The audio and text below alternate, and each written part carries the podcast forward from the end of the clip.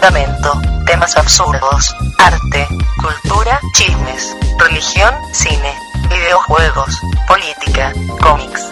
Todo esto y más es lo que viene siendo. Bienvenidos.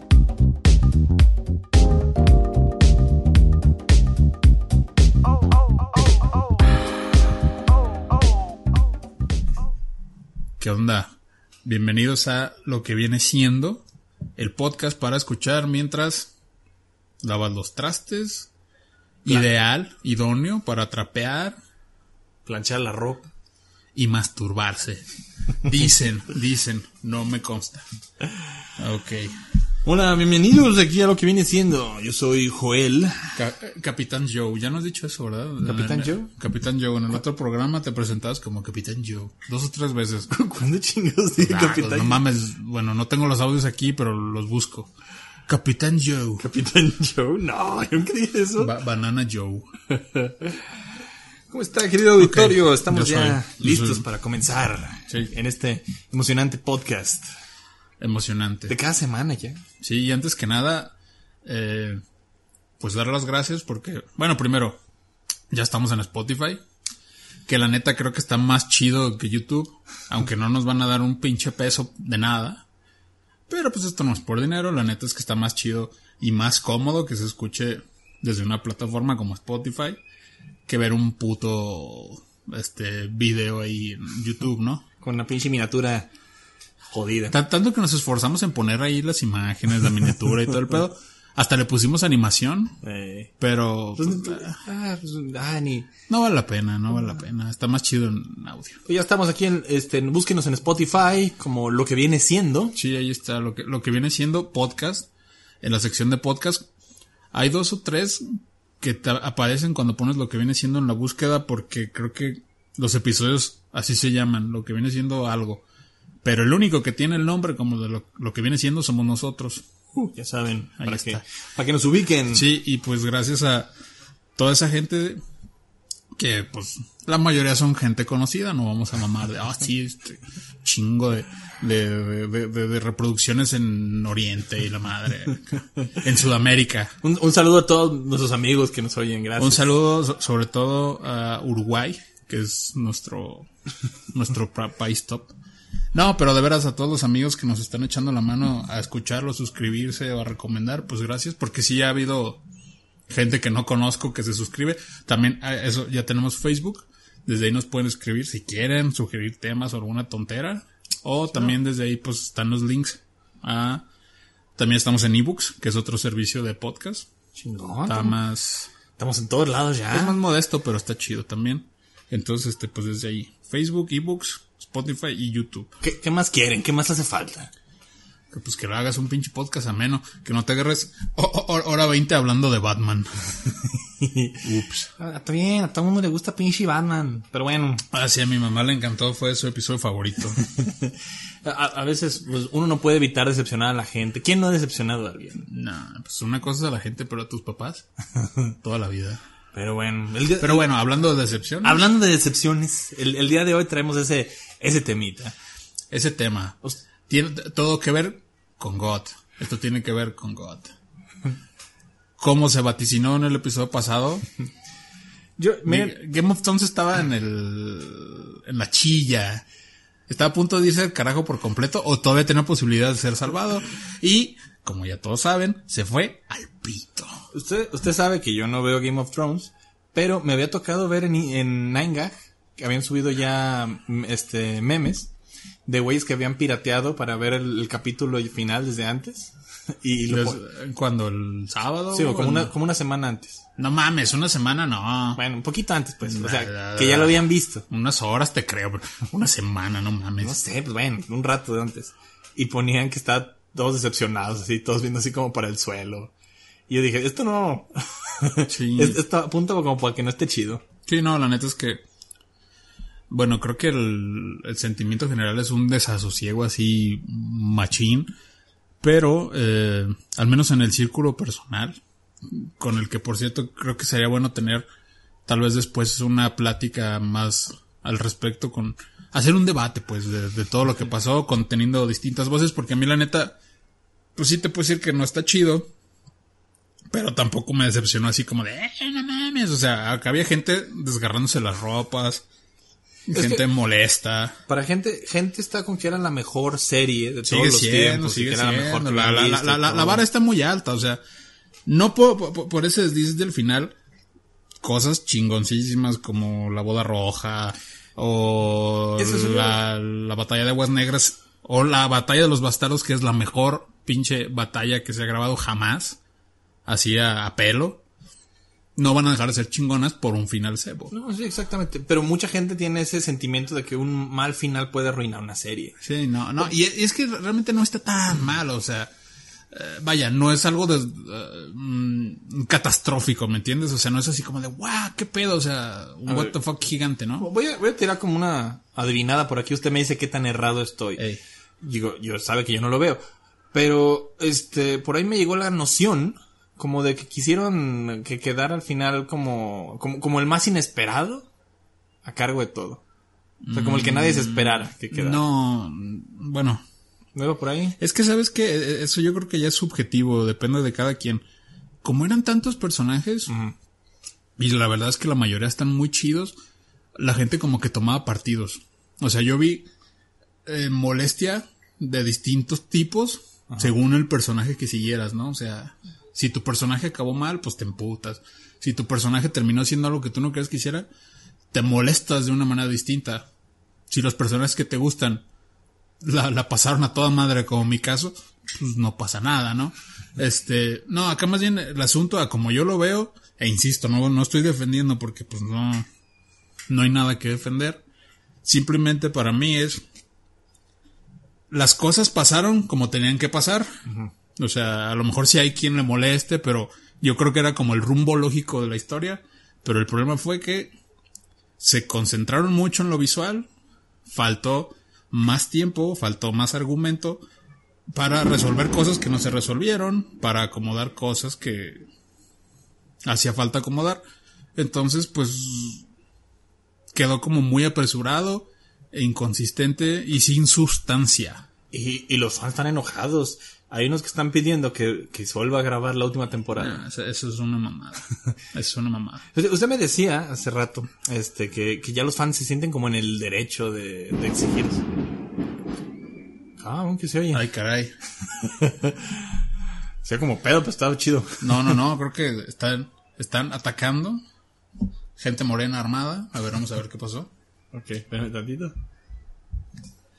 No, pues este, nos están invadiendo ahorita. Son, son, son las huestes de fans de, de Game of Thrones que vienen aquí a hacerla de pedo.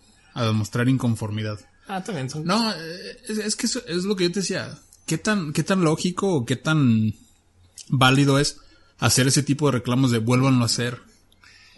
Los fans ahora se sienten con el derecho porque nunca habían tenido tanta conexión. O sea, sus opiniones nunca habían importado tanto como importan ahorita. Porque de repente se vuelve como tendencia y ya no es un grito, ya son miles o millones de gritos a la vez. No, y es fácil. Ahora es fácil eh, buscar al escritor del episodio que te cagó de un programa y hacérsela de pedo, ¿no? Sí. Pero el otro día, bueno, ah, No, sí. este, el, el otro día tú decías que, que lo del cambio de Sonic había sido un logro. Es, es un logro porque, bueno, hay cosas que están, ay, no sé. Es que sí puede ser un arma de doble filo, porque por un lado puedes corregir como cosas que se ven garrafalmente mal desde el principio y antes de que pase otra cosa peor, pues darles una manita de gato. Pero también los fans a veces se trepan en trenes de mame muy, pues, muy pendejos y ahí andan ahí metiendo su opinión y pues eh, acaban haciendo pedazos la película. ¿Sabe cuál sufrió de eso? ¿Cuál? Spider-Man 3. Neta. Hasta donde tengo entendido, eh, este, el director no quería, es Sam Raimi, ¿no? Sí. No quería poner a, a Venom en la película. Ajá. O sea, la película iba a ser nomás de Sandman. Ajá. Y él tenía el traje negro y todo, Peter, pero no iba a salir Venom. Pero una pésima idea porque Sandman pues está bien...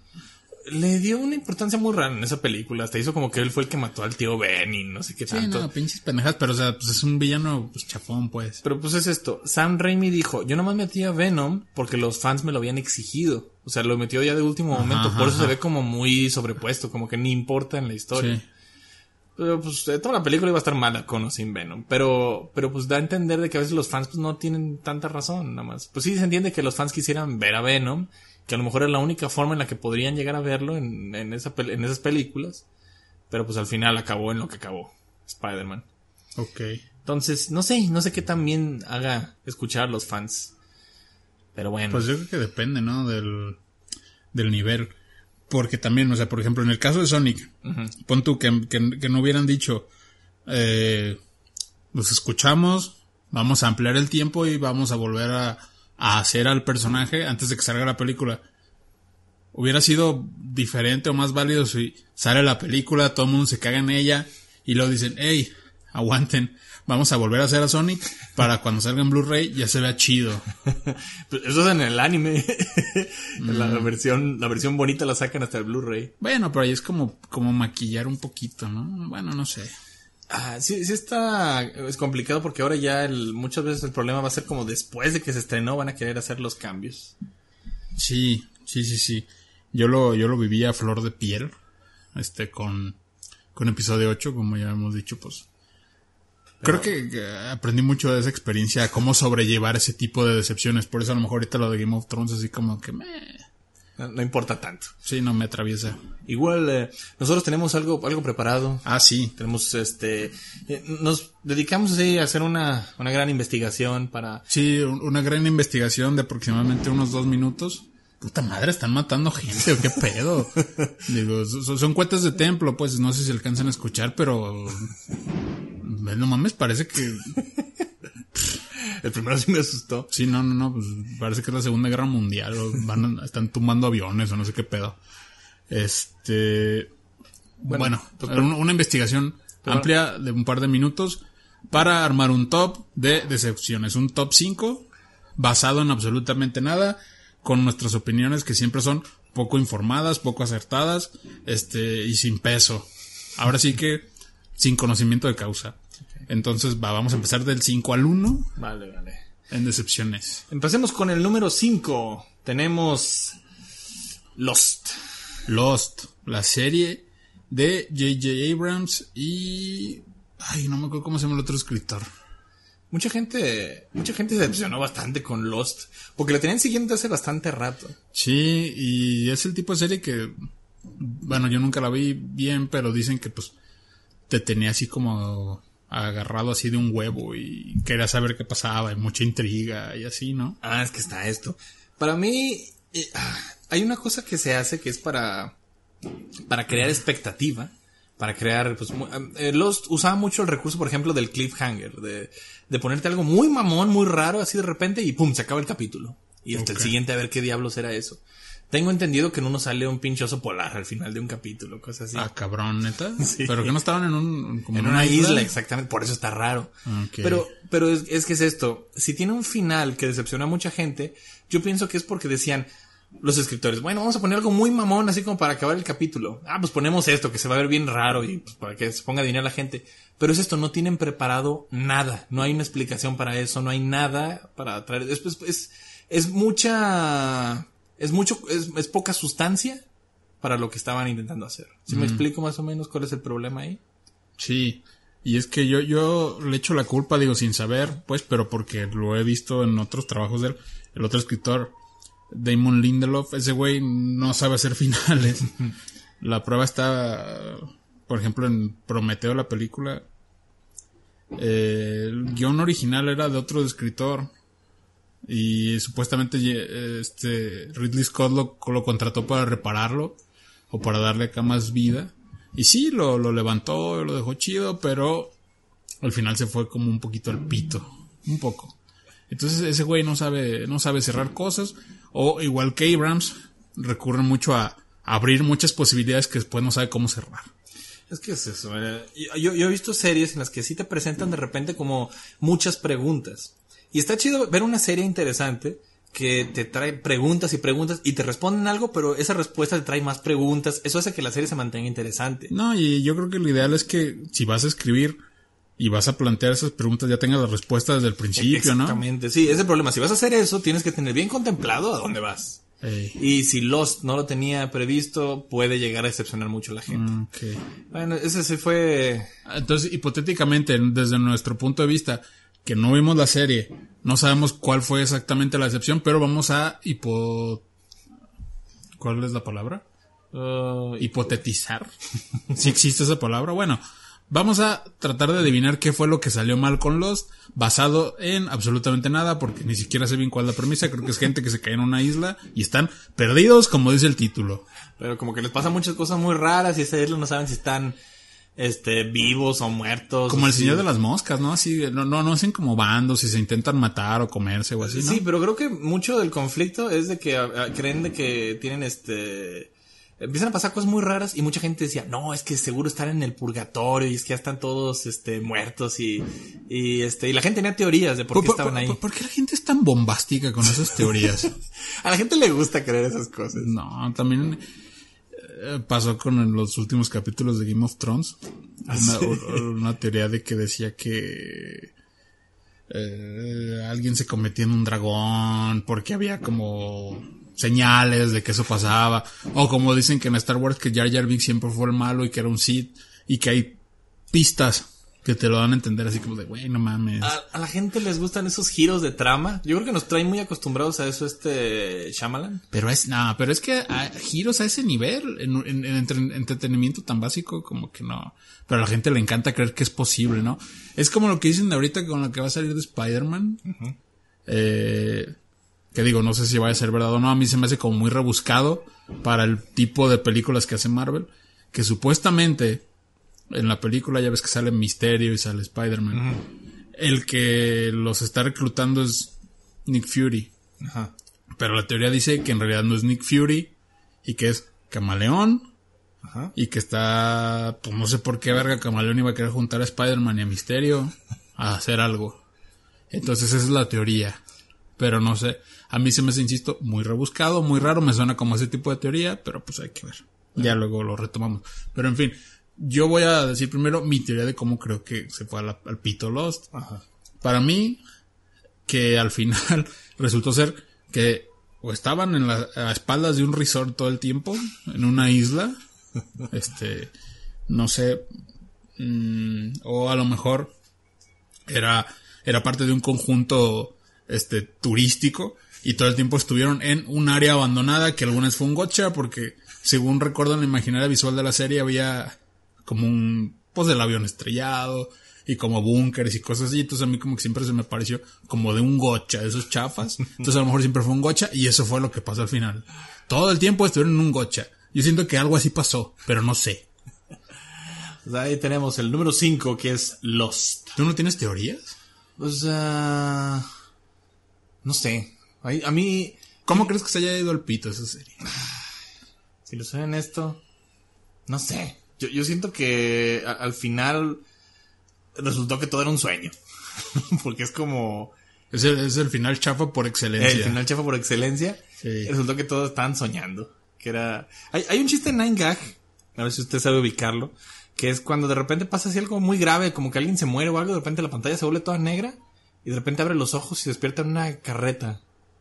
Empujada por Ah, caballos. Según yo, eso es de. Creo que es de un videojuego. de Skyrim. Ah, de Skyrim, sí, sí, sí. Sí. sí. Sí, sí. Ah, pues ahí está, está mi final de Lost. Pero eso es el principio de Skyrim, Ah, no pues es el fin- final. El final de Lost, el principio de Skyrim. Nah. O, o todo, todo era un sueño de Oliver Atom sin piernas. Esa esa es buena. Ok. Bueno, entonces el siguiente, ¿cuál es? Número 4. Tenemos ah, ah, ah, Mass Effect. Mass Effect 3, Mass Effect específicamente. Mass Effect, para los que no sepan, Mass Effect es una serie, o fue una serie de videojuegos eh, de ópera espacial, así como Star Wars, pero en realidad, pues, yo creo que en muchos aspectos superó por mucho Star Wars. Era una, una historia chingoncísima, una ambientación perrísima, personajes chingones, ciencia ficción así de la buena, o sea, Y está largo, y ¿verdad? juegos largos. Y lo, lo más, lo más genial es que como son juegos de, de hacer muchas decisiones, o sea, tú decides si tu personaje es malo, si tu personaje es bueno, si trata mal a un cierto personaje, si hace algo que, que mate a mucha gente o lo salva. Hay todo ese tipo de decisiones. Y lo padre es que terminas el primer juego y esas decisiones repercuten en cómo continúa el segundo. Y a su vez, todo lo que hagas en el segundo repercute a, hacia dónde va el tercero. Entonces, esencialmente, aunque la historia base siempre es la misma y terminas donde mismo, la experiencia es completamente diferente cada vez que lo juegas. Eso es lo que lo hace un juego chingoncísimo. Yo, en lo personal, creo que le saqué como entre 60 y 80 horas de juego a cada uno. Entonces, súmale. Son 3 por 6, 18. Entre 180 horas, 210 horas, digamos. Fíjense, cuando estaba ya como en la secundaria, que salió Ocarina, Ajá. me acuerdo que decían que era el juego más largo de todos y que nunca ha habido un juego tan largo porque dura como 40 horas. Ahora está chiquito comparado con los nuevos. Nah, pues no, ya. Eso ya se quedó atrás. Pero bueno, ¿qué fue lo que lo decepcionó? Ah, ahí te va. No, pues no nomás a mí, a todo el mundo. Digo, estos casos son de decepción masiva. Total que te avientas tus 210 horas, te encariñas con los personajes. O sea, esa historia es tuya, es tu historia. La, la, la llevas así al pedo. Y llegas a la parte final. Y es nada más como un cuestionario. O sea, eh, eh, no hay batalla. Es nada más sale un personaje que te dice, ah, ¿qué quieres hacer? ¿Quieres que... Bueno, no es spoiler ni nada, pero las decisiones... Te plantea tres opciones. Porque estás enfrentando como una invasión a, a escala galáctica. Entonces te dice, puedes resolver este pedo de la invasión de tres formas. Una, eh, creo que era haciendo que la, la galaxia se desconectara entre sí, o sea, que, que perdieran como las vías de comunicación y cada planeta se aislara. Otra, este, haciendo que toda la, todos los seres vivos de la galaxia se convirtieran en seres inorgánicos, digamos, como en máquinas. Y la segunda, digo, la tercera era como dejarlos siendo orgánicos, pero no me acuerdo cuál pedo. Total, son tres opciones. Y así nada más. Y ya escoges una. La que acaba. escogieras, no matter what, pasaba un videíto de unas naves que se caían, entregas la nave con tu tripulación, y la única variante era de que esa, esa nave caía, digamos que como en Cancún, así un- el planeta Cancún, así un pinche paraíso perro, planeta Cancún. Y según los lazos afectivos que tuvieras con ciertos personajes, son los que bajaban de la nave. Se bajaban de la nave, volteaban a ver a Cancún y decían, ah, qué bonito está. Fin. No, pues, Entonces era así como de, güey, 210 horas derivaron en, en esto. Neta. es, es lo que yo le decía hace rato. Puede que el juego esté muy chingón, pero un mal final es todo deriva a esto. Sí, no, eh, eh, eh, eso, es lo que hace que los chistes de Polo Polo y Mass Effect tengan mucho en común. un mal principio hace que, que, que una serie, que, a una, que puede estar buena la serie o juego o lo que usted quiera, a- a- que pierda mucha gente al principio, pero luego se haga de culto porque después la gente que se quedó a verla dice, no, sí está muy chida, nomás quédate un rato más. Pero un mal final, eso aplasta todo, porque, pues sí, es, todo deriva al final en esto, entonces, Sí, no, y después fue tal la, la, la queja de la gente que en teoría ampliaron ese final con un, con descargas, Ay. que por cierto era una mamada de, baja el verdadero final, que va a ser gratis durante un cierto periodo de tiempo y después lo vamos a cobrar. ¿Por qué? Porque EA, hijos de su perra madre. ¿para qué le sigue comprando esos cabrones? Ah, pues porque, bueno, ya hace mucho que no les compré, el último que les compré fue un nuevo Star Wars y no les vuelvo a comprar nada. Este, pero no, bueno, no nomás soy yo. Eh, Se están yendo al pito, vaya. Ni, o sea, ya, ya como que se pasaron de lanza demasiado. Pero bueno, ese fue el pedo con Mass Effect. Es como el coitus interruptus de los videojuegos más cabrón que ha habido jamás. Fíjese, cuando estábamos chicos, los juegos, por lo menos los que salían de Nintendo, antes de que salieran, lo checaban, los mandaban al, llamaba el club de Super Mario, creo que se llamaba, y era para que jugaban los juegos, lo checaban, a ver si tenían problemas, errores, que no les gustó algo, y los arreglaban antes de sacarlo. No, pues eso existe, mijo. Se, se llama el testeo. Pero- Pero, aquí Pero y ahora ya no ponen eso tan en primer lugar, ya nomás saquen el juego y luego ya vemos que cómo No, es que, o sea, todo. El testeo ya más bien con los procesos de desarrollo actuales se enfoca en que el juego no tenga fallas técnicas, o al menos no tantas. De todas maneras lo- luego lo pueden ir parchando. Aquí lo que pasó fue que EA le urgía un lanzamiento grande ese año fiscal, Sí. entonces presionaron, presionaron, acábenlo, acábenlo, acábenlo, acábenlo. Y sacaron, lo sacaron el juego y todo el juego está muy bueno, pero ese, el pinche final es una mierda. Ese- me- Y es el final de tres juegos, cabrón. Citando aquí una, una frase que me gusta mucho de don Shigeru Miyamoto, es un juego apresurado por siempre será malo. Y un juego atrasado eventualmente puede quedar bueno. Atentamente, Shigeru Miyamoto. El, el, el maestro de ceremonias de la presentación de Wii Music, búsquelo en YouTube. Es un pinche video que se van a cagar de risa y van a cuestionarse de por qué están vivos en este mundo. No mames. Ya, ya, ya, ya, ya basta, ya basta de tu pinche lame huevos, lame huevismo a Nintendo. No, no era la intención. Ya no hablamos más de videojuegos. Okay, vamos a pasar al número 3.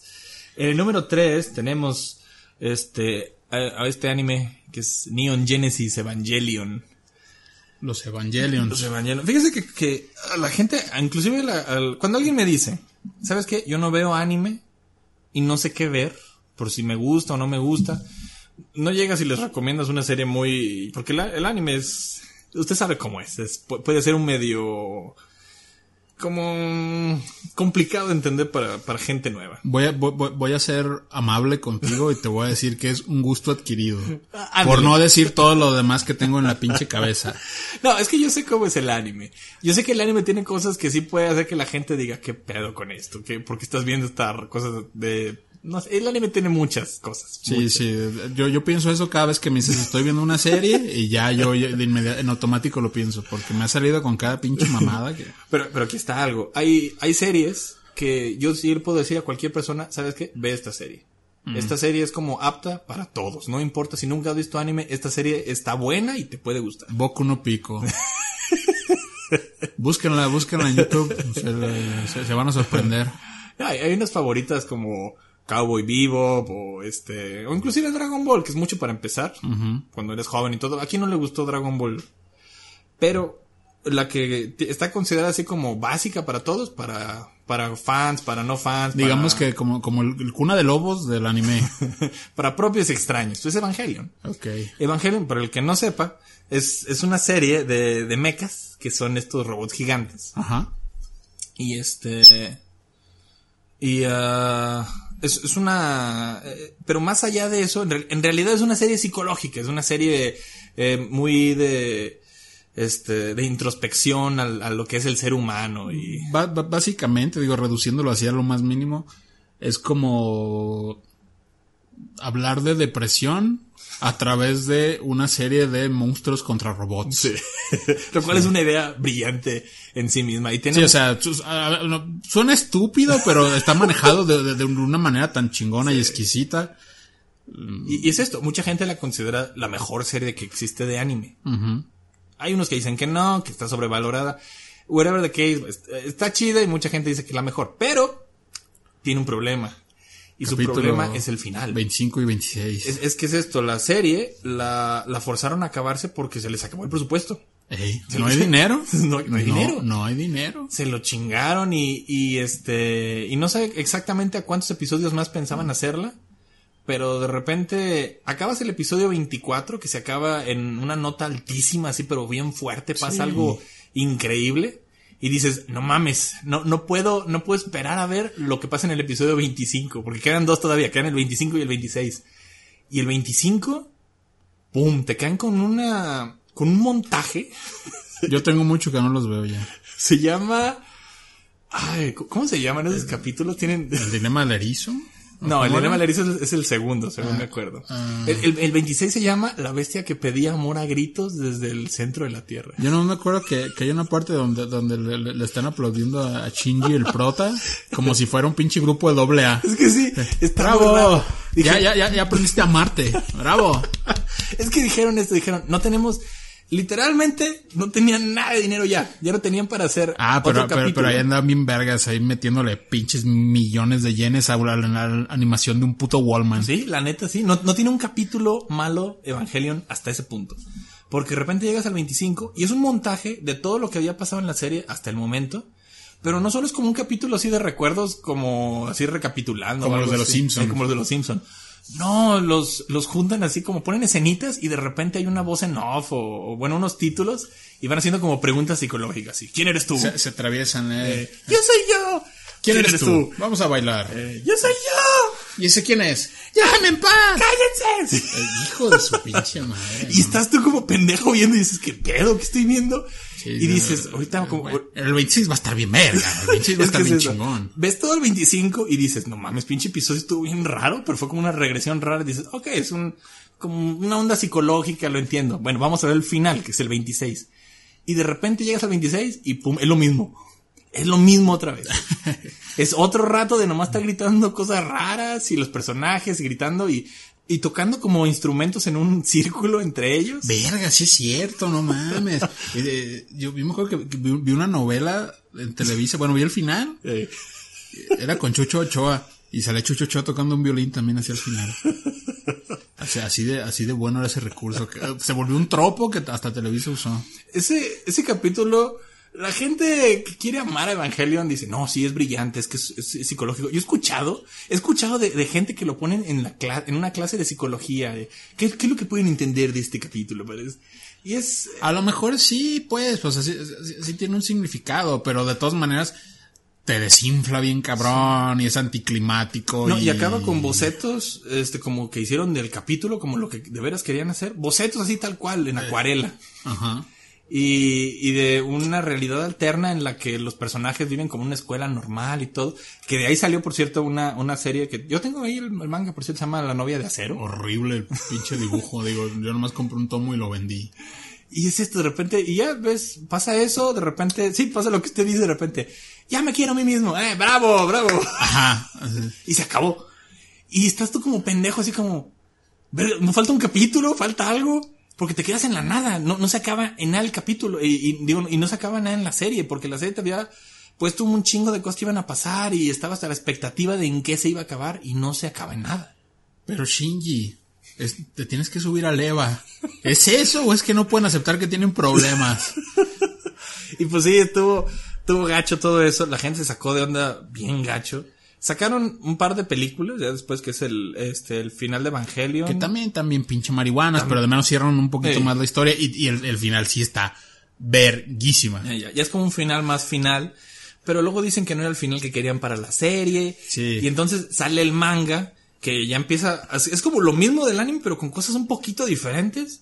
Y también termina como un poquito parecido, pero un poquito diferente. Y luego volvieron a hacer la serie en, en- en unas nuevas películas que también están todas raras y diferentes. Hay nuevos personajes. No, y que también empezaron tirando la casa por la ventana. Así, Ah, de, sí. "Ay, chequen esta pinche animación. eh, Esta, esta película costó más que el Producto Interno Bruto de Guatemala. Sí, no, y y- después se volvieron a quedar sin dinero los pendejos.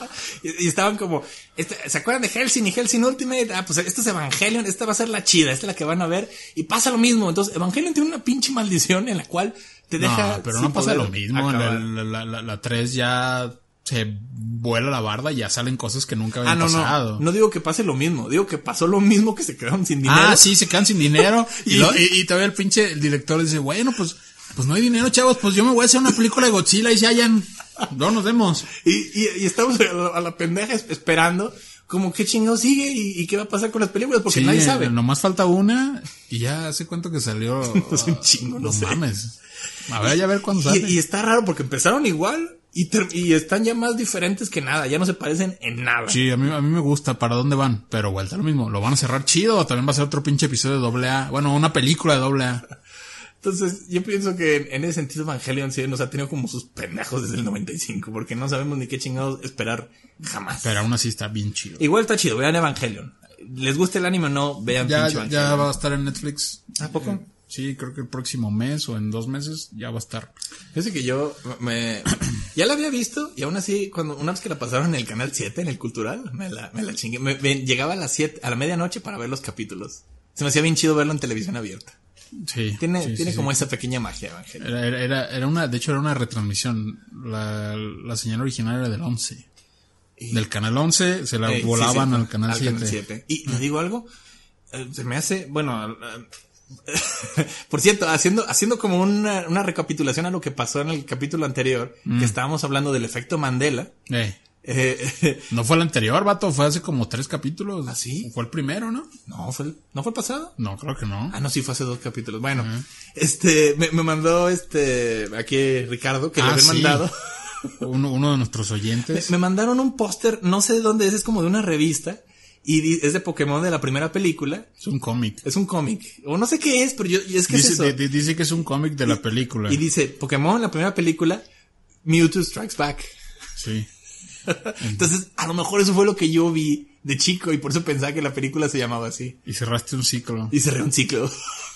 Sí. Me acordé porque en Evangelio me pasó algo parecido. Los, hay capítulos, ya cerca de los últimos, como el 22, el 24, esos ya de los últimos. Según yo, hay dos versiones de esos capítulos. Ah, cabrón. Sí. Porque me acuerdo que pasan cosas ligeramente distintas. Un par de veces que he visto la serie, dos o tres veces que la he visto, de repente digo, ah, cabrón, yo, yo me acuerdo que aquí pasaba algo diferente en los capítulos. Y según yo, sí, según yo, este, como que volvieron a filmar algunas escenas y creo que repiten los capítulos, ¿no? Al final. No, Algo no, me no acuerdo y creo que están diferentes. Por eso, me- por eso Ya me también ya hace un rato que no la veo. Me saca me quiero todo esperar eso. a que, a que la pongan en Netflix porque pues quiero verla en Yo HD, voy a a, ver qué pedo. voy a volverla a ver. Ah, nomás pues a ver qué tal el doblaje nuevo. No pinta Ah, bien. sí. No, yo, yo prefiero el doblaje clásico. El doblaje original está chingoncísimo en español. A Es pesar uno de que ¿Qué? Azúcar le pusieron esa voz como muy. A mí me gusta, a mí me gusta. Porque- Digo, ya, ya, ya, los, ya, ya, ya se descubrió que los alemanes no hablan así, pero aún así está chida. Pues sí, Este, Es a lo que yo estoy acostumbrado. Y aún si son los mismos actores, creo que su trabajo original es todo No, pero chido. no son los mismos. ¿No? Mm. No, ese es el problema. Que ya agarraron mucho un novatón. Pero aparte volvieron a doblarla a los mismos de antes. Ya la habían doblado y luego doblaron las películas. La O sea, mayoría. Es un desmadre cada vez que sale algo. Sea el doblaje o sea la serie. Hacen como 30 Do- versiones. do- doblan el manga también de una vez. pues bueno. Pero bueno. Pues vamos al número 2. El número 2 de decepciones aquí. Su favorita. Tenemos Mi, mi, mi favorita, mi, mi decepción así, la que más me ha pegado, Star Wars. ya la superé. The Last Jedi. Episodio 8. Digo, no me quiero aclarar mucho porque ya hablamos de eso Eh, antes. Este, Pero, pero es esto. Mucha gente, como ya le había dicho, le decepcionaron mucho las, las precuelas. Ahora la gente está regresando a las precuelas. sí, no mames. Y eso es mala señal. Te, te, te, te- hace apreciarlas. Te hace apreciar a George Lucas. En su, en su peor momento, te hace apreciarlo. Sí, pero fue- eso fue, fue un momento, digo, ya cuando finalmente acepté que realmente la película estaba mal, o sea, ya cuando mis, mis dos partes del cerebro se pusieron de acuerdo y pasamos de, de la negación y de la furia y todo, allá llegamos a la aceptación, me acordé de muchas veces que me han dicho, o me llegaron a decir, oye, deberías hacerte un tatuaje de Star Wars. Yo, pues, realmente no soy fan de los tatuajes. Este, entonces, mi, mi respuesta siempre era, ¿y qué tal si algún día me deja de gustar? ja, ja, ja. O sea, era como con sorna, ¿no? Así como de, nunca, nunca va a haber algo tan malo de Star Wars que no me guste. Y Y Andy Verga te hizo, te hizo con- este, cuestionar tu propia vida. pasó. Y, y yo creo que hasta lo, fue, fue como hasta vaticinarlo. La única cosa, digo, y tú me conoces, yo comp- he comprado hasta las cosas más absurdas de Star Wars, billetes de lotería y pendejadas. De la única cosa que compré de, de episodio 8, la compré antes de ver la película, era un calendario. Lo compré y también hice la broma de ja, ja, ja. ¿Qué voy a hacer con este pinche calendario? Si me deja de gustar o si la película está mala. Pues pasó, cabrón. Pasó. Pasó. Usé los dos primeros meses que fueron los antes de la película. Y luego lo quitó. Y luego todavía enero. Me- acuerdo en, que- en- en enero estaba bien porque estaba Rey. Dices, bueno. Me acuerdo que le pasó con Phasma, que todo el mundo está muy emocionado, si ya le gustaba el personaje y todo. Salió la película y luego ya se desencantó un Pero, poquito. sí, pero de todas maneras era aguantable, era algo soportable. Pero ya después, febrero, este era, era esta mona, ¿cómo se llama? La, la, la china. Ay, esa. No mames. Entonces ahí fue cuando dije, voy a doblar mi calendario. Y luego pasó que me cambié de casa. Y fue hasta diciembre del año pasado que me encontré el calendario. Dije, ah, mira, aquí lo dejé. Nunca lo usé y de todas maneras nunca lo hubiera colgado. Por más que lo necesitara, porque neta estaba bueno el formato del calendario. No, no, no, no, no, no. Y no compré absolutamente nada del episodio 8. Ni siquiera la pinche película. O sea, yo las tengo todas. Pero esa no, no, no la quiero comprar. Fíjese que es curioso ahorita que lo menciona así, eso que decía de lo de los tatuajes. Mucha gente dice, me voy a tatuar de algo que que estoy seguro que nunca me va a dejar de gustar. Un consejo que les doy a, a toda la gente, no se tatúen jamás el nombre de una persona. Es mala idea eso. Ah, es chistoso que digas eso. En el nuevo disco de Ramstein hay una canción que se llama Tatú, tatuaje. Y yo creo que es la canción más chida que, se ha escrito de, de tatuarse. Ah. Está muy padre porque pues es como las letras de Ramstein son muy poéticas. Y cuando la tinta besa la sangre y mi espíritu hierve, cosas así. Ah, es que es Eh, Pero, pero tiene un, un verso chistoso, hasta la canción lo hace como chistoso, como, como la jiribilla de la canción. Eh, Es un vato que dice, me voy a tatuar tu nombre, este, para tenerlo siempre conmigo aquí, y cuando me mandes a la chingada, buscarme otra que se llame igual que tú. Así, a eso le vamos a bromear con alguien, de que nomás buscas a alguien que se llame parecido y ya mueves ahí un poquito Ya, las, pues, las ah, vocales. ah, pues me morí de la risa con eso. Sí, Eh, no, no, aguas con eso. sí. Hay dos cosas que, que a mí me gustan así, como en el tope de lo que me ha gustado en toda la vida, que son Dragon Ball y los Beatles. Y aún así, no estoy seguro de tatuarme ni Dragon Ball ni, ni de los un Beatles. pinche John Lennon con pelo super saiyajin. Es esto. Y, y fíjate que es curioso con, con Lennon.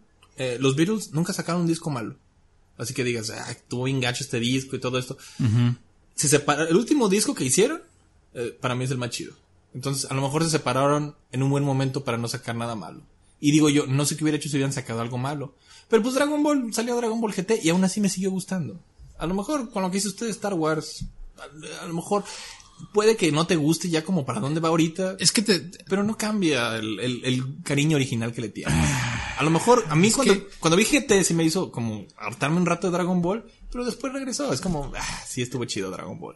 Sí, digo, yo, yo, yo en lo particular, parecido como lo de Game of Thrones, mi problema quizás en el episodio 8 no es tanto para dónde va la historia, Sí. sino lo mal manejada que está, lo mal hecha que está la película, lo discordante que es con el resto de todas las demás. Entonces sí como que eso es lo que realmente me puede. Pero el, el disgusto general es qué le hicieron a mi personaje favorito, no me gusta lo que hicieron. Y también, igual que con Game of Thrones, hubo un chingo de, de change. Devuelvan la serie y la madre, pues Yo digo, a mí me encantaría que la volvieran a hacer, pero no lo voy a decir porque pues es una pendejada, ¿no? O sea, no, mire, lo- yo, yo pienso, esto es como un consejo que le voy a dar. Espérese unos años. Se le va a olvidar el trago amargo de Last Jedi. ah, Y, verga. cabrón. Y pues va a recuperar su amor por el, por el clásico Star Wars. Episodios No, pues no se ha perdido, no se ha perdido, el entusiasmo aquí está, nomás pues eh, Yo pienso que ese verdadero amor nunca se va. es un pinche episodio oscuro, esperemos que el 9 subsane un poquito esto, pero tampoco ya tengo mucha esperanza. Bien, Ya, pero bueno. Pero Así bueno. las cosas, la pinche gente, vaya, fue una decepción muy cabrona. Pues así está lo que viene siendo esto. Y el número uno, flamante. Número, ¿Sí decirlo, número? flamante Ah, número uno. Sí, hicimos este, una encuesta así como entre... Co- co- costó, costó. Yo, yo estaba casi seguro que las Jedi iba a ser el número uno, pero no. La UNAM nos patrocinó la encuesta, este, los grupos de Andrés Manuel, todos, para que nadie estuviera de desacuerdo y entrevistamos un chingo Se de hizo gente. una consulta. Sí. Sí. aquí en mi edificio. Sí, este, ¿qué, qué es lo que más, qué, qué estuvo, qué estuvo más decepcionante todavía que ¿Qué Star te ha Wars? decepcionado ¿Qué, qué pudo de- mover en el entretenimiento? más gente? Lo, lo que, fíjese que esto es, es, personalmente es un dolor, un dolor así, muy hondo. Pero sabes que a mí me gusta porque tiene que ver con el programa pasado. Entonces eso está bonito.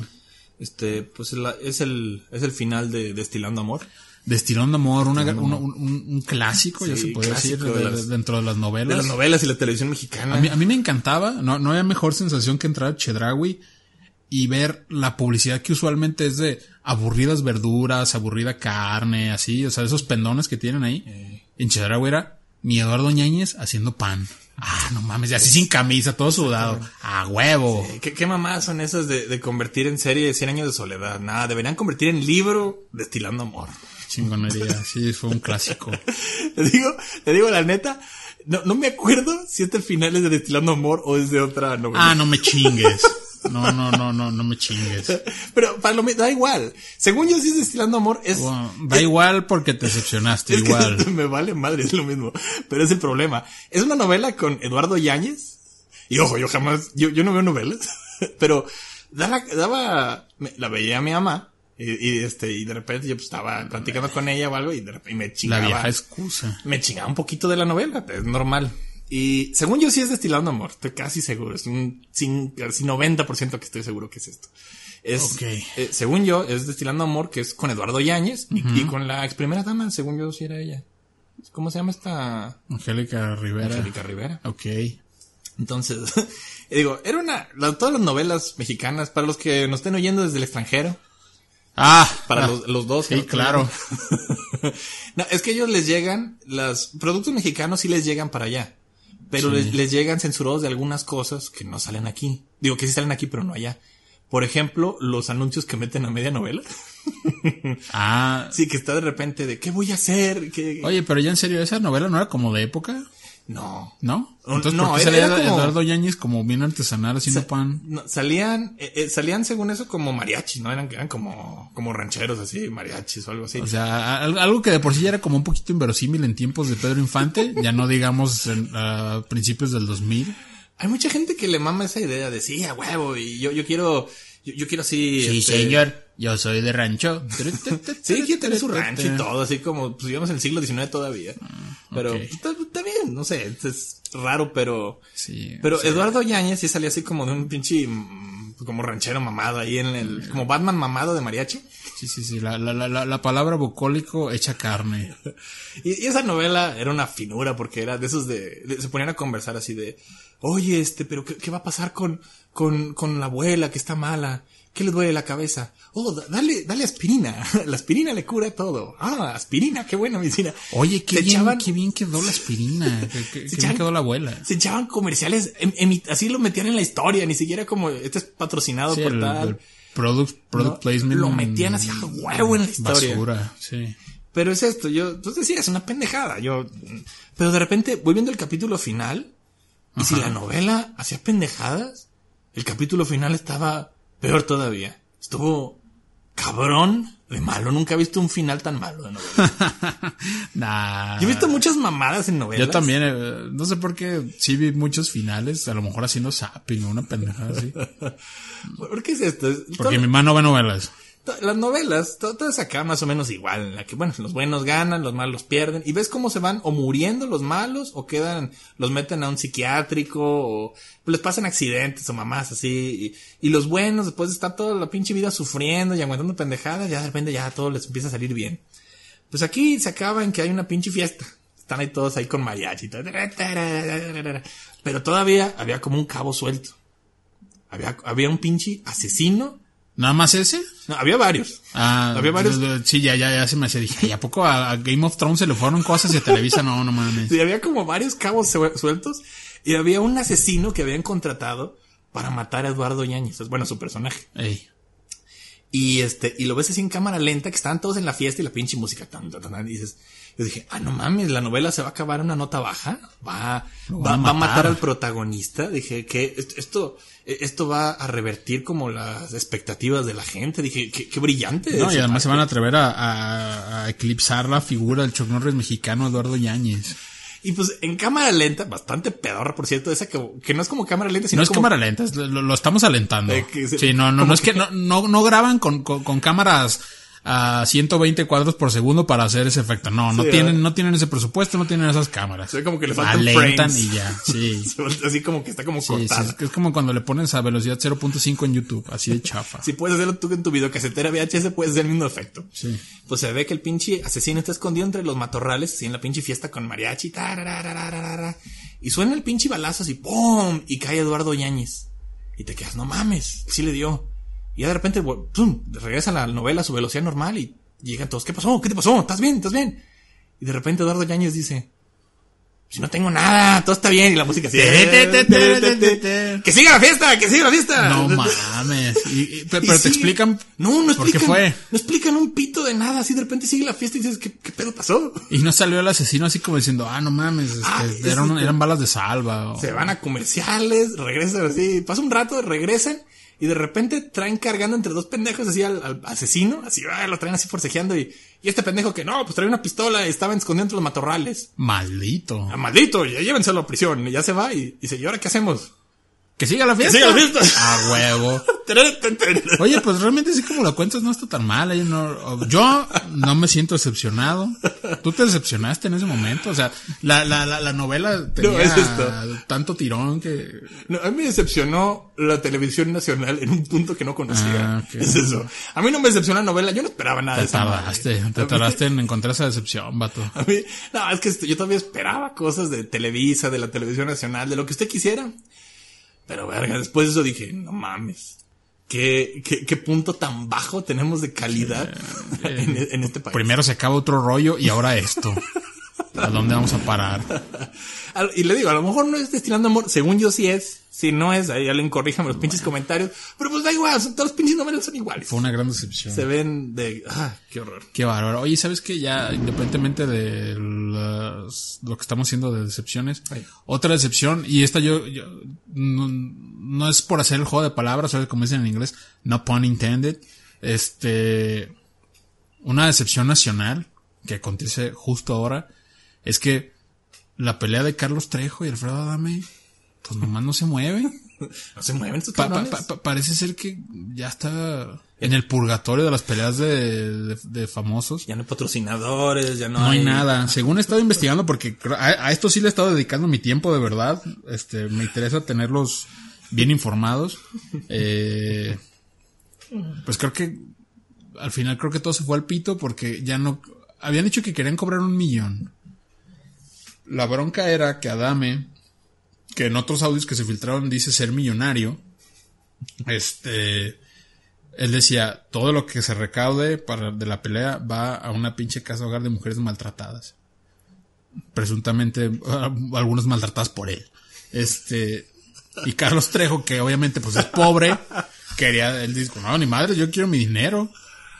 Eh, entonces era como la bronca que traían de que no se pueden poner de acuerdo. Y creo que al final la promotora los mandó al pito porque creo que la solución para eso fue de, ah, queremos tres millones cada uno. Entonces dijeron, ah, chingan a su madre, ¿quién les va a dar ese dinero? Erróneamente, porque según yo, si ellos quisieran, hacen la pinche pelea en el Estadio Azteca y lo llenan. Rompen el récord de Julio César Chávez. Fácil. Fácil. Pero bueno, pues tristemente, parece ser que de momento al menos, pues no, no hay- está congelado el asunto. Aquí no hay novedad. Pero, ándale, exactamente. Como, co- co- como, los, los cadetes de Linares. Aquí no hay novedad. Pero me encontré eh, una declaración bastante interesante de parte de Carlos Trejo. Este, cabe señalar que es en un programa que se llama La Cuchara, WTV, que no sé de dónde sea, pero pues ha de ser de alguna tele local de algún pinche estado. Eh, en el video está, lo están entrevistando y hay una señora, o sea, un señora, estereotipo señora, vestida como de Gatúbela, y luego hay otro güey vestido como de Adam West, y otros dos güeyes que están ahí entrevistándolo. Pero bueno, voy a poner un fragmento de esta entrevista para que escuchen. Ok, mire. Escuchamos. tipo recibió esa cinta a través de correspondencia. Ahora, ¿tú te estás preparando también para eso? ¿Tú sabes de, de artes marciales? Yo me entreno jugando ajedrez. Ahí está. Carlos Trejo demostrando ser un caballero, como lo ha hecho desde el principio de este conflicto, a diferencia del animal que es Alfredo Adame, que se va directo a los golpes, que está lleno de furia y que es una persona que no tiene paz interior. Mi Carlos Trejo se entrena Jugando- ajedrez. Como rey. Como rey. Así va a bloquear como torre, atacar como alfil. Sí, no, no, a, a- a- a mí no me gusta pedir aplausos, pero yo creo que exige pedirlos para ah. Carlos Trejo. Apla- aplauso Sí, para- la neta, pinche caballero. Él se entrena jugando ajedrez, es una verga ese cabrón. Entonces, pues, digo, tristemente, qué feo. Imagínate cuántos partidos se habrá echado de ajedrez, digo. Me imagino que lo juega seguido, pues, pero en, en ese afán de entrenarse yo creo que ha de haber multiplicado el número de partidas por día. Entonces, imagínate cuántas noches de ajedrez se ha de haber echado por nada. Digo, si no se hace la pelea, pues qué, pues qué mal, ¿no? Sí, no, yo y así vamos a verlo listo en la pelea, si, es que se llega a dar. eh. Qué triste. Bah. Ok. No, pues este, qué, qué chido se va moviendo el mundo de la pelea, Ali. ¿Qué, pues, le, qué le digo, puedo decir? Qué, qué- qué bonito que uno se encuentre estas joyitas, ¿no? Pero pues qué triste que parece que no va para ningún lado. Oye, y hablando de otra pelea de famosos, este... ¿Qué? Me dio mucha risa que justo la semana pasada cuando estábamos hablando de nuestro querido Arnold Schwarzenegger, que así se, que así se pronuncia. ¿Un poco? Schwa- Schwarzenegger. Schwarzenegger. Este, sufrió un accidente que todo el mundo vio. Pero tú no lo viste, ¿verdad? No, yo no lo he visto. Ah, bueno, pues haz de cuenta que estaba mi Arnold en un evento en Sudáfrica. Era un evento como deportivo o algo así. Era como en una prepa o algo así. Entonces estaba grabando una historia de- en, en Instagram. Eh, y tuvo un percance en el que estaba haciendo lo suyo, o sea, de- grabándose. Y Así como con la gente. así con la gente, así. Mira, aquí te voy a poner el video. Mira. Está, estaba como, como a modo selfie y atrás de él estaba una chavita haciendo como brincando la cuerda. Vale. Entonces está mi Arnold, bien feliz. Ah, regard me with the nigga. Y entonces de repente llega un negro y le da una patada voladora de esas cabronas, mira. Pero fue adrede, ¿verdad? Que por supuesto que fue adrede. Cabrón. Pero mira, mira, mira, mira. ¡Pum! Qué putazo. ¡Oh! Entonces de inmediato los inútiles, cabe señalarlo, inútiles guardaespaldas de Arnold, pues agarraron a este individuo de raza de color y pues yo creo que le metieron una putiza y yo después creo que mi Arnold pues los ha de haber corrido a la chingada porque pues no hicieron bien su chamba. Se hizo mucho mitote, digo pues es como chistoso. Arnold pues nomás subió. Ajá, lo bueno es que no echaron a perder mi historia de Instagram, jojo. Y entonces que- dije, ay, sí pinche Arnold mamón.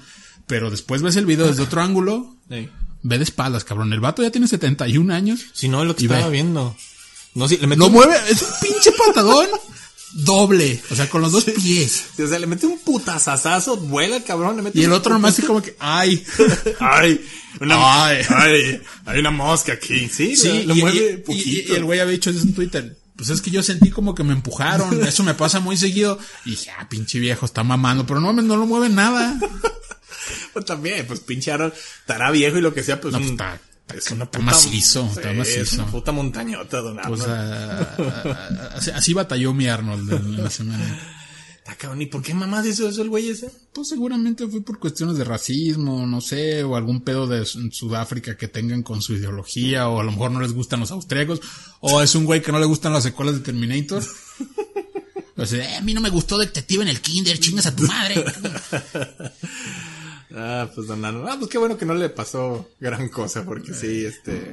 Es lamentable que hagan Sí, ese tipo de, sí, sí. de chingaderas la gente. Pues bueno, yo creo que para, para, para celebrar a Arnold, para mandarle buena vibra, hay que poner la escena de Depredador donde saluda a Carl Weathers. ¿Qué te parece? Está bien, ¿no? Hay que ponerla. Ahí- ahí ¿En YouTube la ponemos? Sí. Ah, vale, sí, de...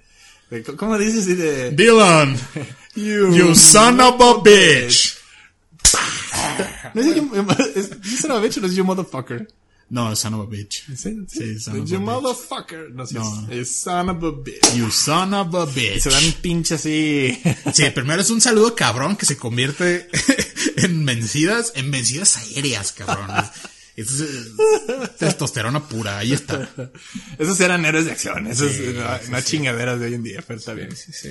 Ah, también hay, hay, hay buenas películas que han estado sacando de acción últimamente. Ah, sí. Pues bueno, eh, John Wick, yo no lo había visto, Ah, vi. yo, yo- John Wick, el nuevo estandarte del heroísmo de acción. Está bien, qué bueno que, qué, qué bueno que se esté rescatando un poquito el, el verdadero cine de acción, que sí, Sí, ¿no? estaba perdido un poquito en las andadas del tiempo. Fíjese que antes las películas de superhéroes las consideraban películas de acción, pero ahora ya hay tantas que ya es su propio subgénero. Ajá, ajá. Entonces ya por eso ya no es de acción, ya es de superhéroe. Ya tiene como una cierta formulita y todo. ¿Cre- lo ¿Crees que John. Wick se vuelve su propio género? Película de acción elegante. O sea, que, que, que- no necesariamente involucra a alguien que es como súper mamado. O, pues no sé, porque pues tú ves a John Wick en la calle y dices, eh, pinche, córtate el pelo, pinche mamarracho, ¿no? O sea, ese, ese putito con su perro, pinche, pinche jotito, ¿no? Pues sí, así es está. chingón. Sí. Ah, pues Y sí. pues sí. Pero ya hablando de gente mamada, Ey. digo, el, el- el mamado sí por excelencia en el mundo de la animación y de los juguetes, ¿quién es? Pues no hay otro ma- figura masculina así. Max Steel con su pinche Energon, ¿no? ¿cómo se llama? Ah, no, Energon es el de los pinches Transformers. Pinche, yo vi Max Steel nunca me Acción gustó esa Turbo, madre. papu. Ay, güey. qué, qué feo era Max Steel, a mí nunca me gustó esa madre. Ah, yo para qué estaba te echo viejo cuando salió, pero en la primera oleada de, de- de Max Steel yo sí llegué a jugar, la neta. Con los de- eran de mi hermano, pues, pero yo sí los usé un par de veces. Estaba, tenía su encanto. Pero la- después cuando te veías cambiándoles la ropa dices, eh, wait a minute, estos son Barbies, no mamen. Sí, son- eh, Sí. El güey está como medio guapito y toda la chingadera. eh. Sí, no, no. Figuras de los ochentas, así cabrón, de, de juguetes de acción. No había ninguno. Más que He-Man. He-Man. El único He-Man y los amos del universo. Los amos del universo. Que ya seguramente tendrá su especial más adelante. Digo, yo si quisiera. Yo soy un fan empedernido de He-Man y los amos del universo. Eh, da para. Para 10 programas. Más, voy a hacer una pinche antología de He-Man, chingo mi madre. 10 episodios de He-Man. Próximamente, espérenlos. Pero bueno, de momento, eh, digo, pues un poquito eclipsado por el casting del otro Batman, del que hablamos la vez pasada. También así muy debajo, Ah, ¿qué va a muy por debajo. Se confirmó ya la película de He-Man. Película de He-Man. Película live action de He-Man otra vez, porque ya existe una. Sí, ¿Puedes hacernos una breve sinopsis de la película de He-Man? Vea, está bien gacha la película vieja. Se trata de que... Se trata de, de lo que pasa en muchas películas que son De, caricaturas. de- de lo que decíamos de los pitufos, Eh, ¿no? que están en su mundo de película de, o sea, de, de que están en su mundo fantástico y por alguna pinche razón terminan en Estados Unidos en, en una, en la época. Así como los pitufos terminan, este, con Barney Stinson, He-Man termina con esta Mónica Geller, la de Friends. Sí. A media película. Sí, sí, y sí. está raro todo ese pedo. Empieza más o menos bien, porque se supone que está en Eternia, aunque pues parece ahí el parque del Centinela. Este, están echando putazos y ahí ves a He-Man. He-Man es el de Dolph Rocky. Lundgren. Es el de Rocky, Dolph ¿verdad? Lundgren, sí, es Iván Drago. Que no se parece tanto porque él es más como mamado atlético. He-Man, qué bueno, a lo mejor He-Man es un producto muy de su tiempo y a lo mejor qué bueno que no se pareciera tanto porque sí trae como su peinadito No, de no mames, príncipe sí, sí. valiente y Güey, si existiera alguien que tuviera las proporciones físicas de He-Man, pues, no podía ni caminar, no mames. No, pero o sea, me refiero a que, pues, o sea, Dolph Lundgren más bien está marcado, no es así su hipermusculoso. no, pero digo no por ma- marcado, sino por su look. Estoy feliz como que no trajera eso que le digo, peinadito de príncipe valiente. Ah, eso está bien. Sí, te traía como un mole de ahí también muy típico de los ochentas. Pero sí, eh, eh, es, es muy poncha huevos de que sale mi He-Man al principio y después no vuelve a salir como hasta los últimos 20 minutos. Y entonces, ¿en qué se trata? ¿De qué se trata la película? Como dices, llevan a una pinche ciudad pedorra de Estados Unidos, a Man at Arms, a Tila, a un puto enano, que fue el que hizo todo el pedo de llevarlos allí, y a unos pinches chavos, entre ellos Mónica Geller, como dices. Y creo que el, highlight de lo que más me acuerdo es que mi pinche Man at Arms está comiendo Kentucky. Sí, creo que sí. Duncan, estás comiendo Kentucky. Y la pinche Tila le dice, ay, eres un salvaje a la verga, eso estaba vivo. Y mi Duncan dice, ah, que te valga verga, está bien buena esta madre. Pinche bigotes. Y es de lo que me acuerdo. Es de lo que me acuerdo. Yo, y yo me acuerdo, porque sí me, ah, tengo esto bien presente, que llegaban, pues llegan a Estados Unidos como a la época actual, desde Eternia. A la época actual del 86. Del 80, ajá. no, era como 88. Bueno, entonces llegan a la época actual y, y en vez de, y de eso, no llegan a Nueva York, no llegan a Los Ángeles, llegan a un suburbio pedorro, así como filmaron afuera de tu Yo, cuadra. yo digo que era la- el mismo pueblo de Gremlins. Así, de, así de pedorro. Es como en cualquier momento podía ver la, la casa de Marty, así de, de los suburbios ahí con el DeLorean. Es, la- es como la misma calle, se me hace que es la misma. Hubiera- Hubieran llegado a, Lion, a Lions Gate o cómo se llama esa madre. Sí, a la- eh, la- no creo que es. No, Lionsgate es la compañía, este. Ah, pues cómo se llama el pinche bueno. bueno, el pinche suburbio de, de Volver al Futuro. Porque sí, es un, es un suburbio de, sí, de, de un set. de lo más pedorro posible. Y ahí llega, eh, en ese momento llega Skeletor desfilando como en un pinche, así carroza de hueso, así bien mal pedo con todos los villanos a, a media pinche calle de Ey, vacía, por suerte. vacía. Así como, Por suerte vacía, por suerte no había nadie ahí que dijera, ah, cabrón, porque hay un pinche trono flotante y un chingo de monstruos alrededor. el pinche vecindario más blanco así de, de todo el mundo. Se llama, hay un pinche esqueleto afuera desfilando a las 3 de la mañana. Pero bueno, al menos como cosa positiva, el doblaje tenía casi todos los mismos actores de la caricatura y eso estaba chido. No, no me acuerdo del Sí, doblaje. sí, sí, o sea, estaba mi Duncan tenía su voz normal, Skeletor, He-Man era Rubén Moya, eso, chingón. eso está al vergazo, entonces como que levanta un poquito. Si algo hacía chingón a He-Man aquí, específicamente era Rubén Boya. Sí, Porque- pero te, te- te voy a, qué bueno que saques a Rubén Moya. Esta semana, Eh. en el podcast hermano de lo que viene siendo el podcast de Alex Fernández, entrevistó a mi muy admiradísimo Carlos Vallarta, que como tú sabrás, alguna vez fue actor de doblaje. ¿Sí sabías eso? No, no sabía. Ah, sí, Carlos Vallarta fue actor de doblaje, un- creo que dos o tres años, una cosa así. Cabrón, no sabía. ¿Quién Sí. hizo? Pues no hacía a nadie famoso, creo que así como el más highlight que hizo fue, creo que el pingüino en Gotham. Ah, No, el pingüino no, a Lucius Fox. A luz. Sí. Este, pero bueno, entonces casi que platica un poco de eso y platica la desazón de que dice que es algo muy bonito, que es una experiencia padre, pero que realmente el actor de doblaje sufre mucho, no nomás de la mala paga, sino que los directores son una mierda y específicamente habla de Rubén Moya. Este, dice que es un asco de ser humano. Y ahí te explica, o sea, no, no, no me voy a poner a repetir lo mismo que dijo Carlos Vallarta, pero así como que, y ya, o sea, literal dice, que chingue su madre Rubén Moya. ¿Por qué? Es un, es un pinche mierda. ¿Neta? Sí, sí, sí, escúchenlo. Ya, qué lástima. Yo, yo no sé cómo sea él. A, a mí me encanta su pinche voz. No, pues ya sé, pero pues sí, a lo mejor es un mierda de ser humano. Bueno, dice que todos los directores de doblaje, la mayoría son una mierda. Y pues se puso a decir nombres porque pues ya le vale pito, porque pues ya no es actor y no quiere volver a hacerlo. Pero bueno, volviendo al tema, escogieron un actor ya para hacer a He-Man. Eh, ¿Quién es? pues es un pendejo que se llama Noah Centineo. Digo, en la pinche vida había oído hablar de ese cabrón. Que la neta, de todos modos, no creo que, no creo que quede bien una pinche película de He-Man ahorita. Digo, van a hacer lo mismo que hicieron con. ¿Hay foto? Sí, aquí está, este güey. No mames, se parece a, a Josh. O sea, de, de- de entrada es un güey que tiene el pelo negro. Ya desde ahí Sí. como que. mm, Pues, pues es, es- es como... Es, como- cuasi latino, ¿no? Es como la, la latino, latino Disney Channel. Es como si Josh y este y, y Omar Chaparro hubieran tenido como un hijo. Más o menos. Ni al caso con He-Man.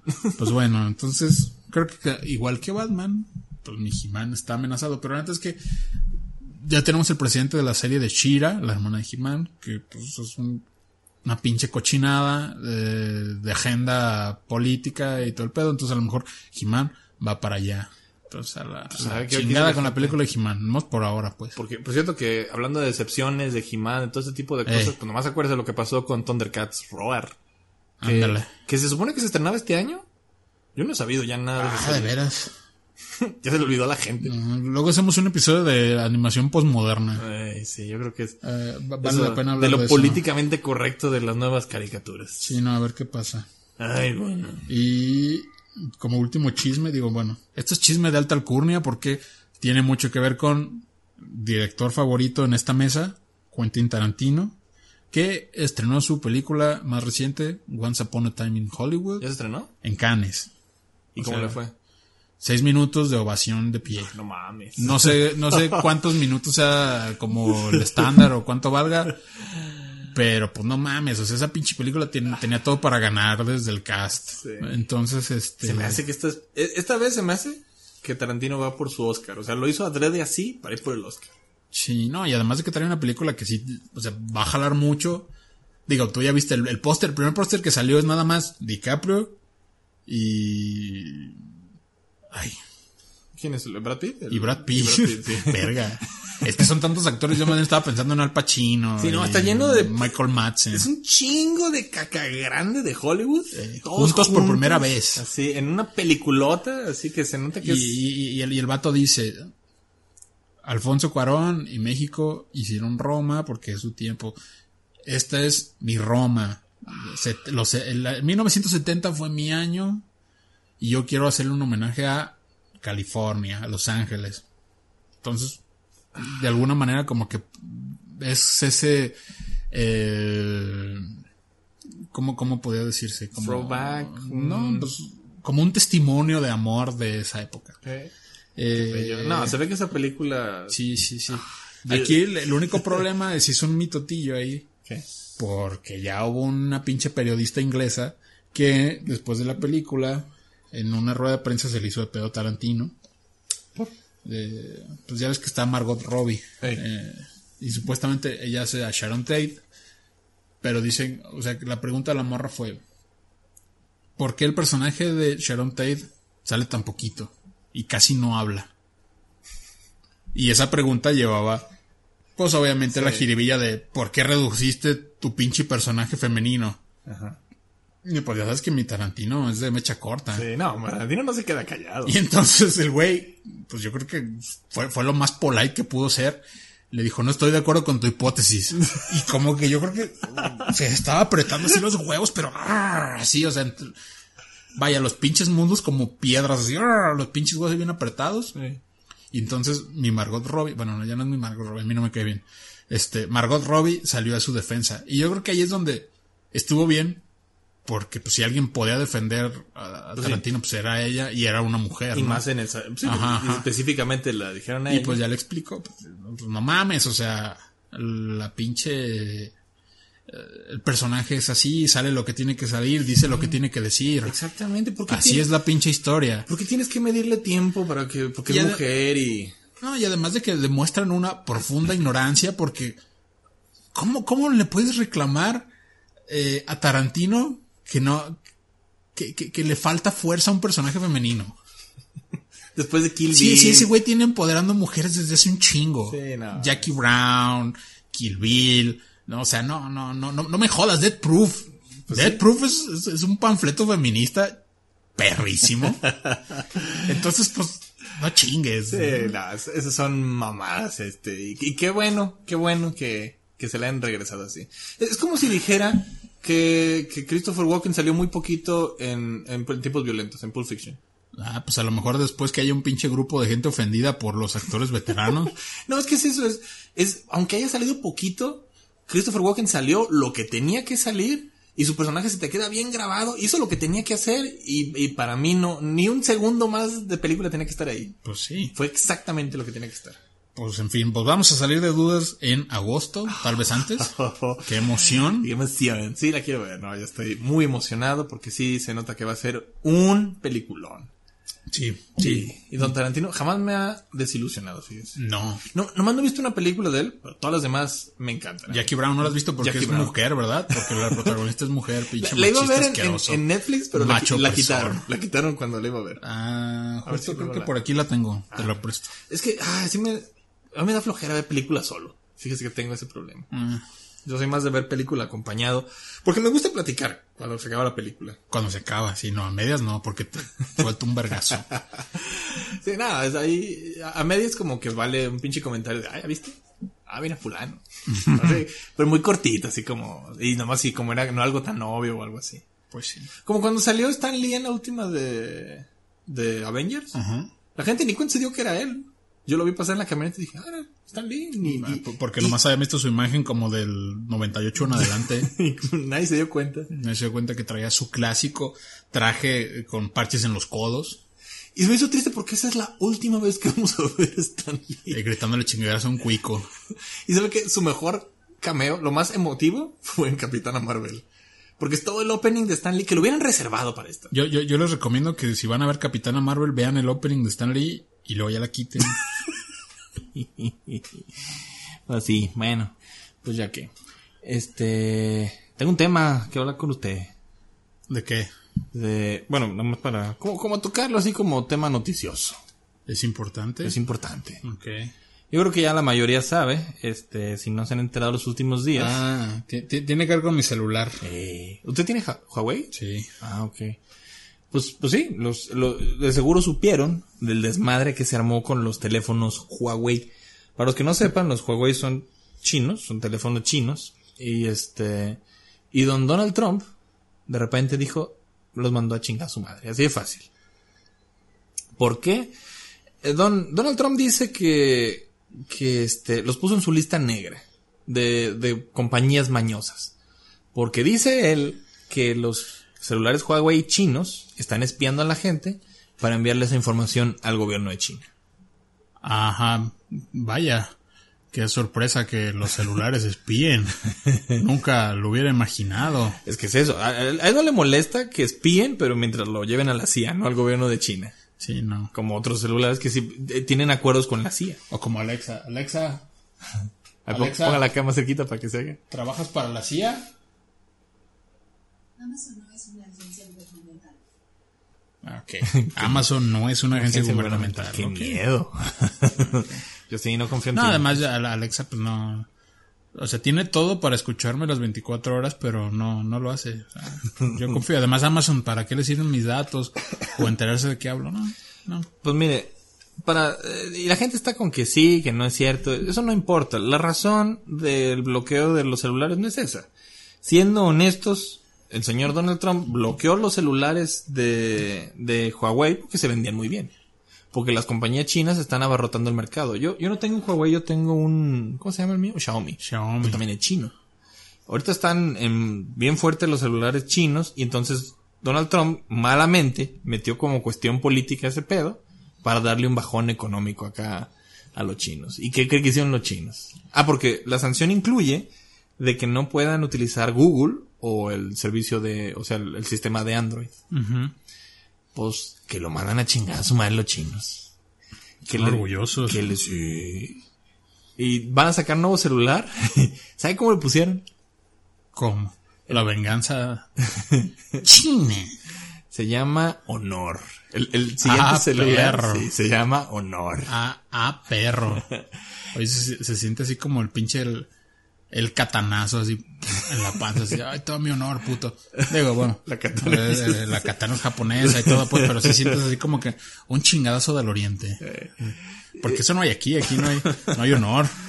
No, y, y, y este, y mandó a chingar a su madre a Google y dice, voy a tener mi propio sistema con juegos de azar y mujerzuelas. Eso y- no está tan chido. A mí como que no se me antoja aprender un sistema operativo nuevo. Ah, a mí, no sé, no sé, no sé. La, la gente no sé por qué le preocupa tanto eso. Los que usan Apple se quejan siempre de eso. Y luego tú me vas a decir que, que, que cuál es el problema, tú siendo la pinche persona más terca, chillando la otra semana, uy, ya no hay soporte para Windows 7, me tengo que cambiar al 10 a fuerzas, me prefiero, prefiero estar muerto que usar Windows 10. Está bien gacho el 10. Ah, ¿ves? Pero no, bueno. sea, imagínate que de un día para otro dijeran, ah, ¿sabes qué? Tu pinche computadora no va a poder usar Windows y vamos a hacer un pinche sistema, un no- sistema No. operativo inventado por Adobe. No, aunque no tenga que hacerlo. Mi, mi laptop tiene Windows 10 porque no le puedo poner ya el 7. Bueno, lo que voy es que tú no eres una persona así como que, ah, No, pero- siempre abierta a los cambios. Pero es esto, sí me he adaptado. El 90% de la gente que tiene Apple, ¿sabe cuál es su razón para no cambiarse a Android? Porque van a pensar que son pobres. No, ellos, ya- bueno, eso a lo mejor piensan algunos, pero la razón que ellos me dan es, pues que no entiendo el sistema Android. Digo, como si estuviera tan imposible. Es que, es que, es que como que no se me antoja que las cosas sean gratis. Es que como que siento que son demasiadas libertades, como que, como que me voy a perder entre tantas opciones. A mí yo prefiero que me cobren para que me tengan restringido. Esa es más mi, mi, mi, mi onda. Yo, yo No soy, sí, yo soy muy anti Apple, pero ese soy yo. Bueno, el caso es este, que van a cambiar su sistema, lo mandaron a chingar a su madre y, y ya Google se arrepintió.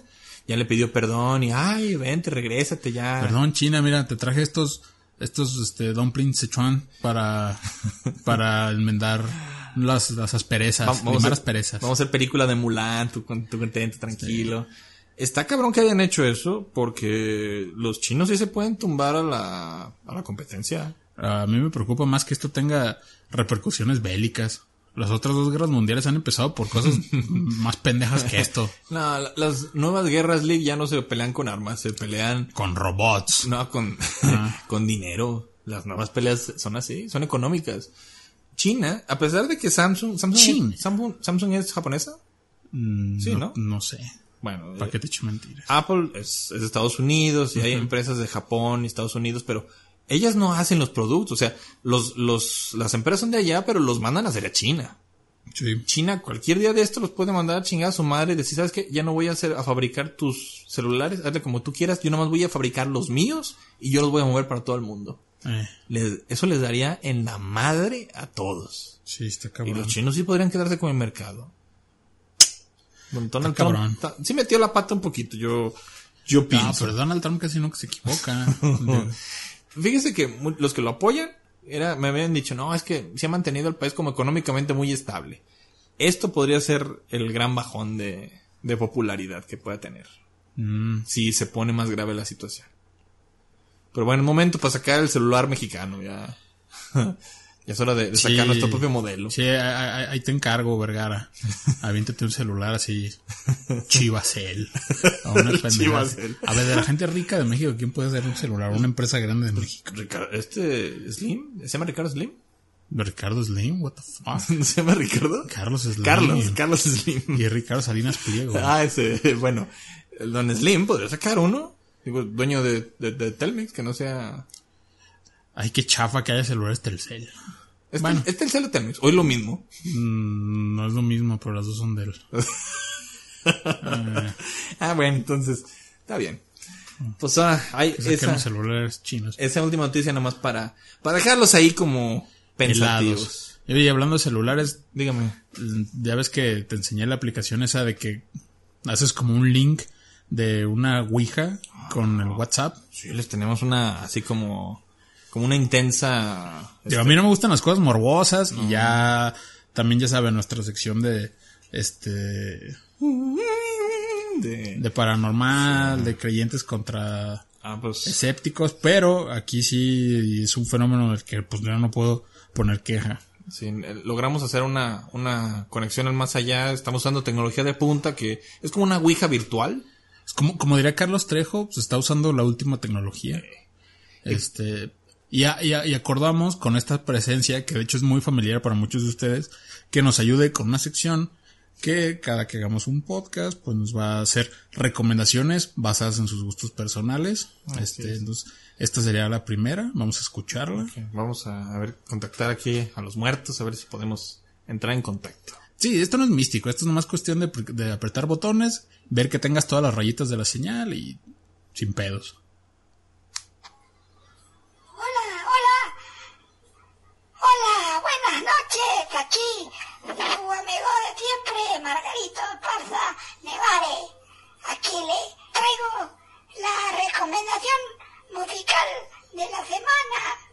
Hoy les quiero recomendar un, un disco muy bonito de una banda que se llama King Crimson. King Crimson es una banda que está desde los tiempos de, de los Beatles y esas cosas, desde antes, y todavía siguen tocando. Es una banda muy bonita, pero el disco que les quiero recomendar se llama Discipline o Discipline. Es un disco muy interesante porque eh, hace unas mezclas musicales de, muchas cosas y es un disco muy entretenido de escuchar, sobre todo las canciones que se llaman Tela Uchinchi y otra que se llama Mate Kurasai. Son canciones muy bonitas y muy preciosas para las personas. Entonces, si usted tiene oportunidad de escuchar estos discos, desde la vuelta y pónganlo, que por cierto el 10 de junio llega a Spotify por fin la discografía de King Crimson. Y qué bueno, porque yo ya tenía mucho tiempo esperándola. Bueno, pues ahí está. Ah. Margarito Esparza Nevare. Que qué sorpresa que además de tener una amplia influencia ranchera, él mismo como músico, pues también haya tenido chance de escuchar y de apreciar música, eh, bueno, rock progresivo, ¿no? En este caso que nos está recomendando King Crimson. Qué bueno. No, qué bueno que le llegue hasta allá el, el Spotify para... Sí, no, e- e- eso no me sorprende. Lo que, lo que realmente sorprende es que King Crimson llegue a Spotify. Eso sí está cabrón. Eh, o sea, tú, tú podías decir, ah, ok, Adal Ramones está en TV Azteca. Está bien, eso, eso no sorprende. Eh, lo que realmente sorprende es que King Crimson está en Spotify. Está cabrón. Y cosa curiosa, nosotros llegamos primero a Spotify. Nosotros estamos primero en Spotify. Sí, sí, sí, ya saben. Este, pues síganos escuchando en Spotify si, si les place, si se les hace cómodo. Si les gusta, Eh, si les gusta más YouTube y pues, les vale más. y tienen ganas de darnos dinero que la neta pues no creo que alcancemos nunca tantas vistas como para sacar dinero ya conseguiremos patrocinios a ver qué a ver si hay una escuela de música por ahí que nos quiera patrocinar no estaría mal ¿no? Labatucada.com, los mejores instrumentos y las mejores clases. Sobre todo de inglés y de dibujo. Pues esto ha sido lo que viene siendo. Y ahí es como nos estamos viendo. Ah. Tío, hizo versos sin esfuerzo. No mames, no, no vuelvas a hacer eso nunca, por favor. Luego nos vemos. Ah, estamos viendo. Uh.